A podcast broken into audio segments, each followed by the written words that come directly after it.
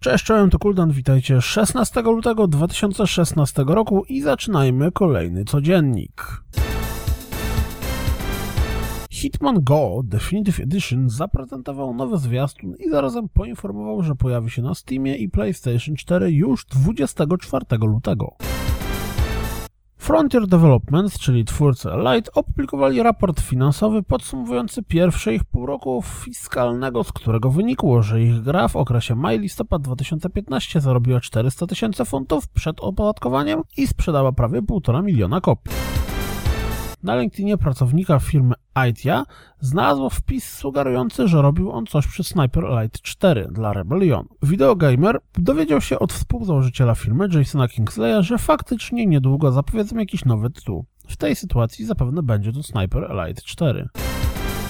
Po informacji o Quantum Break na Windowsa 10 pojawiły się również ploty, jakoby zarówno Forza Horizon, jak i Forza Motorsport miały zmierzać też na Windowsa 10. Zapewne na razie są to jedynie ploty wyssane z palca, ale w przyszłości któż wie.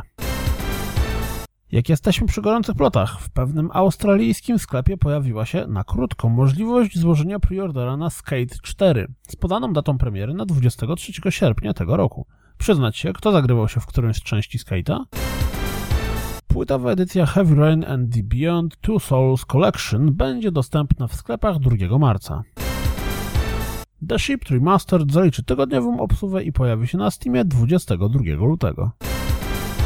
Rise of the Tomb Raider został nagrodzony przez Writers Guild of America nagrodą za najlepszy scenariusz 2015 roku. Nie grałem jeszcze w nowe przygody Lary, ale wydaje mi się, że do tego co zaprezentował Wiedźmin III od strony scenariusza raczej nie mają nawet startu. A co wy sądzicie? Chinese Room, czyli twórcy The albo Everybody Gone to the Rapture zapowiedzieli, że niedługo dadzą znać o swojej nowej grze. Co więcej, nie mają i nie chcą mieć dla niej żadnego wydawcy.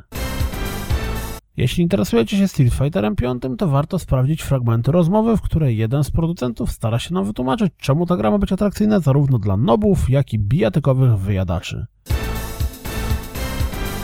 To już wszystko na dziś, jak zawsze dziękuję za słuchanie, jak zawsze zapraszam na www.rozgrywkapodcast.pl Jeśli doceniacie moją pracę, wesprzyjcie mnie na Patronite i mam nadzieję słyszymy się jutro. Cześć!